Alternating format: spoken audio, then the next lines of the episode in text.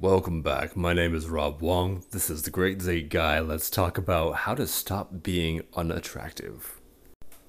Anytime that they've done eye tracking studies on women in terms of where they look when they're looking at men, they spend most of their time focusing on one place. And while I personally think it would be hilarious if that place was the penis, that's, that's actually not what we're talking about. Most women will spend most of their time looking at your face. So it stands to reason that if you want to become less unattractive, you focus on renovating in your face. And by that, I don't mean go and have plastic surgery or learn to put on makeup. I mean, I guess I guess those are options, but I, I think that this is a problem that's easier to solve than that. The first and easiest thing that you can do is make sure that you have a haircut that matches the shape of your face. Now, this is a podcast, so I am not about to try to describe the different face shape types and the haircuts that go with them. Um, but there are many very good guides online that you can Google right now that will help you determine what the shape of your face is and what style of haircuts would be the best way to go to accentuate your baseline level of attractiveness. And if you're like me and you happen to have very light eyebrows, then one way to actually boost the amount of women that are attracted to you is by having glasses with thick, dark frames. The reasoning for this is actually very simple. Eyebrows have traditionally been a marker for masculinity and virility. How healthy is this human being? So I think something like 73% of the last US presidents have been chosen based off of how dark and bushy their eyebrows are. The one with the darkest, bushiest eyebrows wins about 73% of the time, which is absurd and kind of goes to show that a lot of human decision making isn't as logical as we thought. So, having a thick, dark pair of sun or sunglasses, not sunglasses, glasses is a proxy for having dark eyebrows. And if you are naturally nearsighted and you don't have glasses that match this style, switching over can do a lot to help increase the number of women who are actively chasing you. It's also been shown that women tend to like men who have a balance of two different characteristic traits. The first is being more traditionally masculine and dominant, having an element of danger. So, signals of this can often include being very large, muscular, right? Appearance of strength. It can be having a very full, put together beard. It can be something as simple as having a couple tattoos or scars in places that are visible to the public.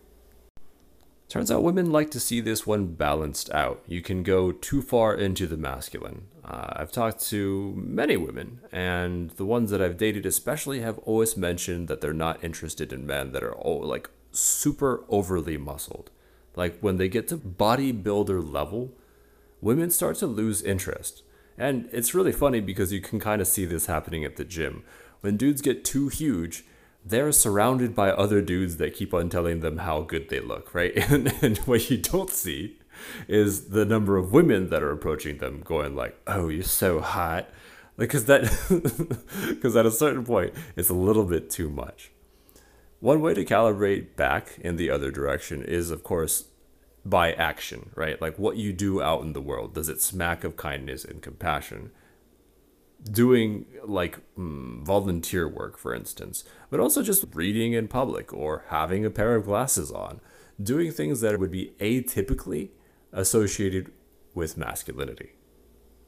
Now, how you take that on is up to you. Maybe you start doing a yoga class or you learn how to dance, which is another thing, right? Women love men who dance for a variety of reasons. Dance is also one way to easily exemplify whether or not someone is comfortable in their own skin. And if they aren't comfortable in their own skin, can they get there eventually? Biologically, she's looking for someone to protect her babies. And your ability to show that you're capable of adapting, and that when you're perturbed, you don't stay perturbed for long, that's going to have her become more and more drawn to you. Something that I find particularly fascinating is that women are attracted to different things based on different times in their ovulation cycle. Right after they ovulate, they're interested in very, very masculine men. And when that cycle ends, they're interested in kindness and compassion and caring men. This is one of the reasons why it's so difficult to figure out what to do. Like, what is the proper blueprint here? Because you actually have two different blueprints depending on where she is in her cycle. And this is one of the reasons why it really pays to have elements of both ends in the way that you present yourself. Both strong and compassionate. I think that's one of many reasons why the whole daddy dom trait is taking off in kind of a huge way. Women are interested in, well, people who can nurture them and be kind to them, and also be kind of the effective leader in a relationship. One way to become disproportionately attractive to women without changing up anything about who you are is by spending some time and exploring a bunch of different communities. And when you're in these communities, pay attention to how you're treated. Are you treated like someone who's valuable and impressive based off of who you naturally are? Because if you are, then that's the community for you. And if it feels like you're really struggling to be acknowledged, like everyone's just like, who is this fucking weirdo? Right? No one's paying attention to you. No one's trying to connect with you. They don't view you as remarkable at all well, odds are that might not be the right community for you. I happen to be very, very into meditation and spirituality and personal growth. And so, having moved to a place that extremely values those things, especially the women here, um, I am disproportionately attractive. I get a lot of looks, um, not only because I stand out, I think I'm one of like maybe like two or three Asian men in the proximity, but also that I have a very high level of capability in a skill set that is valued by the women here. But it doesn't have to be that complicated. You might be extremely good at tennis, in which case, find some tennis clubs to play at, right? Go to some beginners classes. Show up and be good at the thing that you're good at. If you have an amazing voice, go and meet women at a choir. A lot of times I noticed as a guy, I overcomplicated things like it just felt like I needed to earn things by doing them the most difficult way possible.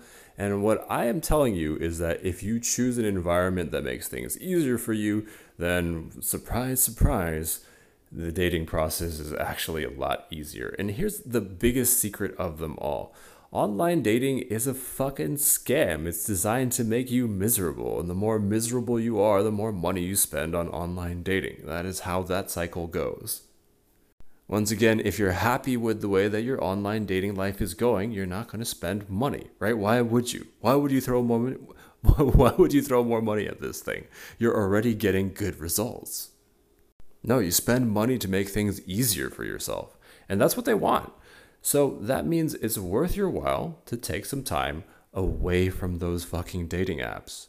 And as confronting as it might be, you got to find communities outside of yourself to visit and become a part of.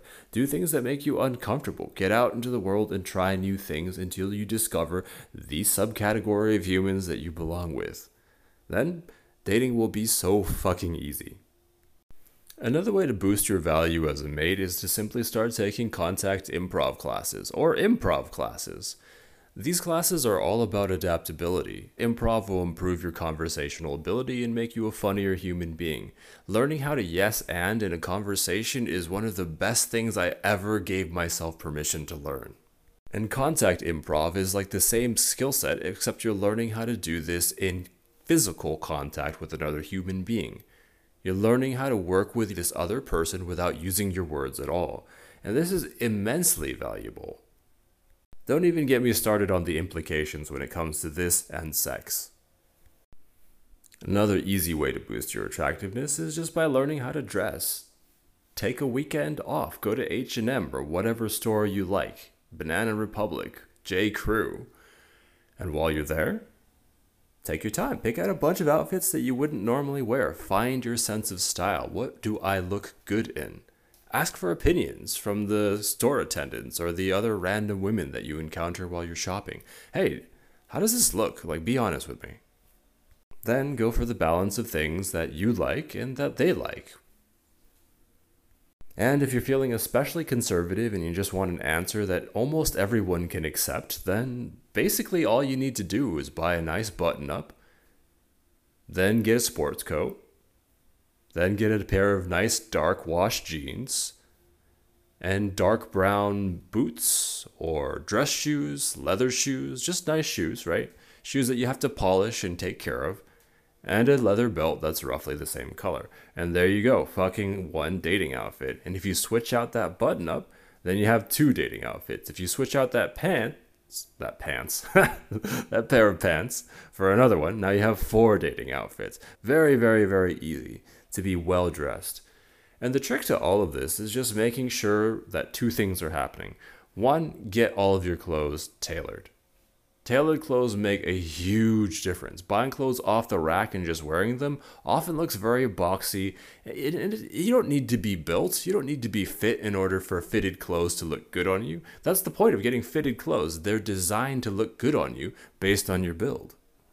And the other thing is that you want to make sure that you're not super generic the element of style is like tricky to quantify because usually it means that you wear something outlandish and you find a way to balance it out.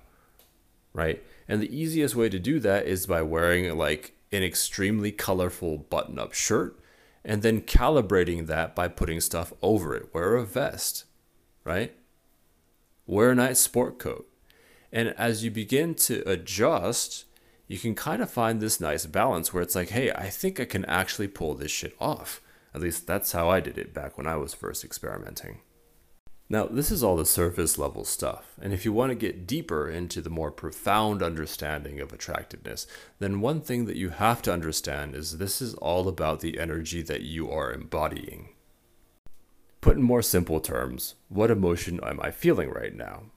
And for a lot of us, we kind of deny that we have feelings at all. It can be an uncomfortable experience having emotions. I used to joke that only women had emotions, and those came from ovaries. And I was very proud of that joke, and it fucking shot me in the foot. it's, it's so difficult to be successful at dating without high emotional awareness. If you don't know what's happening inside of you, then you don't know the impact that you're having on her. And if you've accidentally been scaring off a bunch of women, if you message them and they aren't messaging you back, if you happen to have one date with her, and then she scurries off and doesn't return any of your messages ever again, there's a very good chance that you are not being emotionally aware. The biggest piece of emotional awareness is that you catch what you're feeling on the inside, and then you do what you can to process through it. That means that you don't shove it away or try to ignore it until it goes away. You actually deal with the discomfort by experiencing it. You open yourself up to the experience of the pain of that emotion. Whether you're hurt or frustrated or feeling guilty, you feel sad because you lost something important to you, actually feeling that emotion is what gives you freedom from that emotion. I may have mentioned this before, but there is something called the opposite rule which states that if you are always looking for positive experiences, that's actually a negative experience because anytime something doesn't live up to that, well, you're disappointed, you're angry, you're upset, you're frustrated. Conversely, if you embrace the negative experiences and just allow them to flow through you, that's a positive experience because here you are overcoming something difficult and I believe that it's one of the noblest, most honorable, and greatest objectives of human existence to begin to embrace that opposite role. Spending all of your time chasing high peak experiences is going to be something that handicaps you in the long run. It will literally stunt your growth as a man and make you very unattractive because at that point, you're not very adaptable. You're like an addict chasing something that makes you happy for a very short period of time which unfortunately is how our happiness system is wired. Happiness is rooted generally in dopamine, and dopamine has a very short half life. I believe it's about 10 minutes. That means that every 10 minutes you are half as happy as you were 10 minutes before. And then 10 minutes later, that goes down to half of what it was 10 minutes before. And so it's not very long before happiness fades away. So, in order to become an attractive human being, you kind of have to find your way back to happiness again and again and again. How do I get to a sustainable fulfillment? And when you can occupy that space, remember that what you feel is what other people feel. Ultimately, your headspace, your emotional space, is what people are drawn to. It what, it's what has them come back to you again and again and again. And it was a major breakthrough for me to begin thinking of attraction as my ability to create a flow state with another human being. Now, you probably already heard of flow before. It's your ability to be in peak performance, enjoy, right? Deeply immersed in the process of something. So immersed that you forget that you even exist. Time stops existing. What's there is you and the enjoyment of this process is when you look up at the clock and you're like, holy shit, like three hours have gone by. And that felt great. I loved doing that. And one of the easiest flow states that we get to experience is during sex. That's the ultimate flow state. It feels so fucking good. And then we're doing it, and then hours shoot by, and we didn't even realize that the time had passed. Great sex can be something that keeps you in a relationship that doesn't work. Now, obviously, that's not a dynamic that we're looking for, but this is a clear example of how powerful flow states are. And you know what really gets in the way of flow states? Someone being especially negative or especially critical or really triggered or angry or frustrated, someone that blows up unpredictably because they haven't dealt with the discomfort of where they are in life or how they feel in their body or what emotions are there that they haven't processed. And so while the other stuff that we mentioned here is important, it is valuable. It won't matter if you don't have control over your emotions. Because while the other stuff will get your foot through the door, it will buy you a few more moments to establish yourself in conversation with this other human being. The thing that matters the most is your ability to keep that flow state going with her. And if you're blowing up at her, if you're snapping at her, if you're taking out your personal hurt on her, that flow state is immediately evaporating. In order for a flow state to exist, both parties need to be able to take risks in terms of expressing themselves fully, authentically, and vulnerably around the other person. And if any person is being attacked within that dynamic, or they feel attacked, then that flow state is vanishing. And it doesn't matter how well dressed you are or how well you do contact improv, there's no coming back from that without this skill. So, if that's something that you want to hear more about, be sure to let me know in the poll. It's going to ask you, what did you think about this episode? And that's where you want to write your reply. If you got something good, don't hesitate to subscribe or leave me a rating, even if it's a bad one. As much as I hate getting negative feedback, it's something that's really valuable to me, and it helps me grow this podcast and grow myself. At the very least, I can just learn how to deal with your negative feedback. and in the best case scenario, it'll be something that really resonates with me, and I can incorporate that into an episode that is custom designed to address what you were wondering. And last but certainly not least, it's just nice interacting with this community. It's nice knowing that this is landing for someone out there or that they're getting something from each of these episodes, and it kind of gives me additional motivation to keep on going. So if you got something for me there, be sure to drop it um, into whatever platform you're using to listen to this. And once again, thank you for being here. I appreciate you listening. Love you, and I'll catch you next time.